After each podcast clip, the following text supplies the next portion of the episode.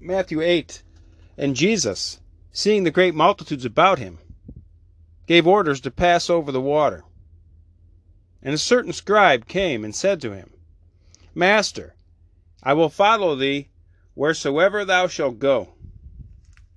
Jesus saith to him, 'The foxes have holes, the birds of the air nests, but the Son of Man has not where to lay his head.' And another of his disciples said to him, 'Lord, suffer me first to go and bury my father.' But Jesus said to him, 'Follow me, and let the dead bury their dead.'" St. Pius X is going to teach on Resolution of Sinning No More, or FPA, Firm Purpose of Amendment. He says, "In what does a good resolution consist?" FPA, Firm Purpose of Amendment. He said, "It consists in a determined will not to commit sin for the future, and to use all necessary means to avoid it." What conditions should a resolution have in order to be good?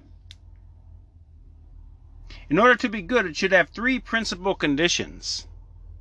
It ought to be absolute, universal, and efficacious. Now he's going to break them down. Absolute.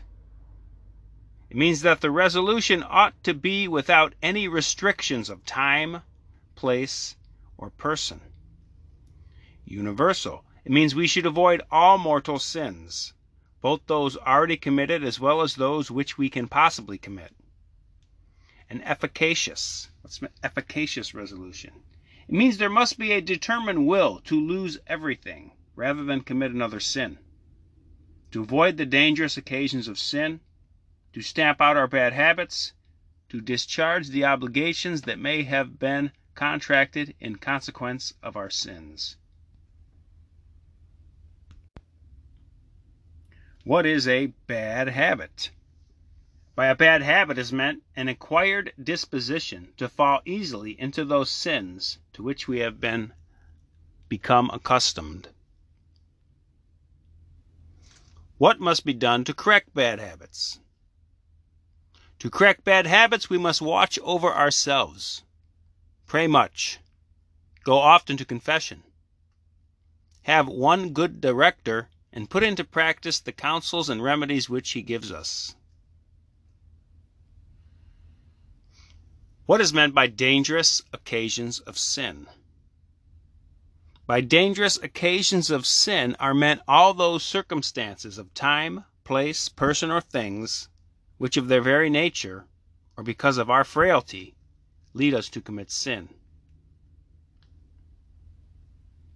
Are we strictly bound to shun dangerous occasions?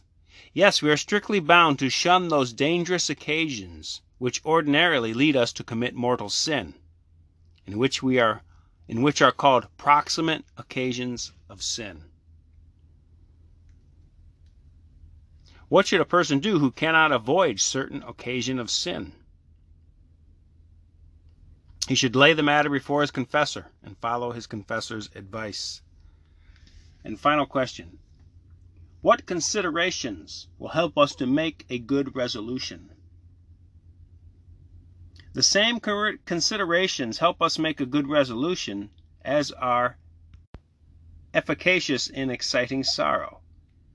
That is, a consideration of the motives we have to fear God's justice and to love his infinite goodness.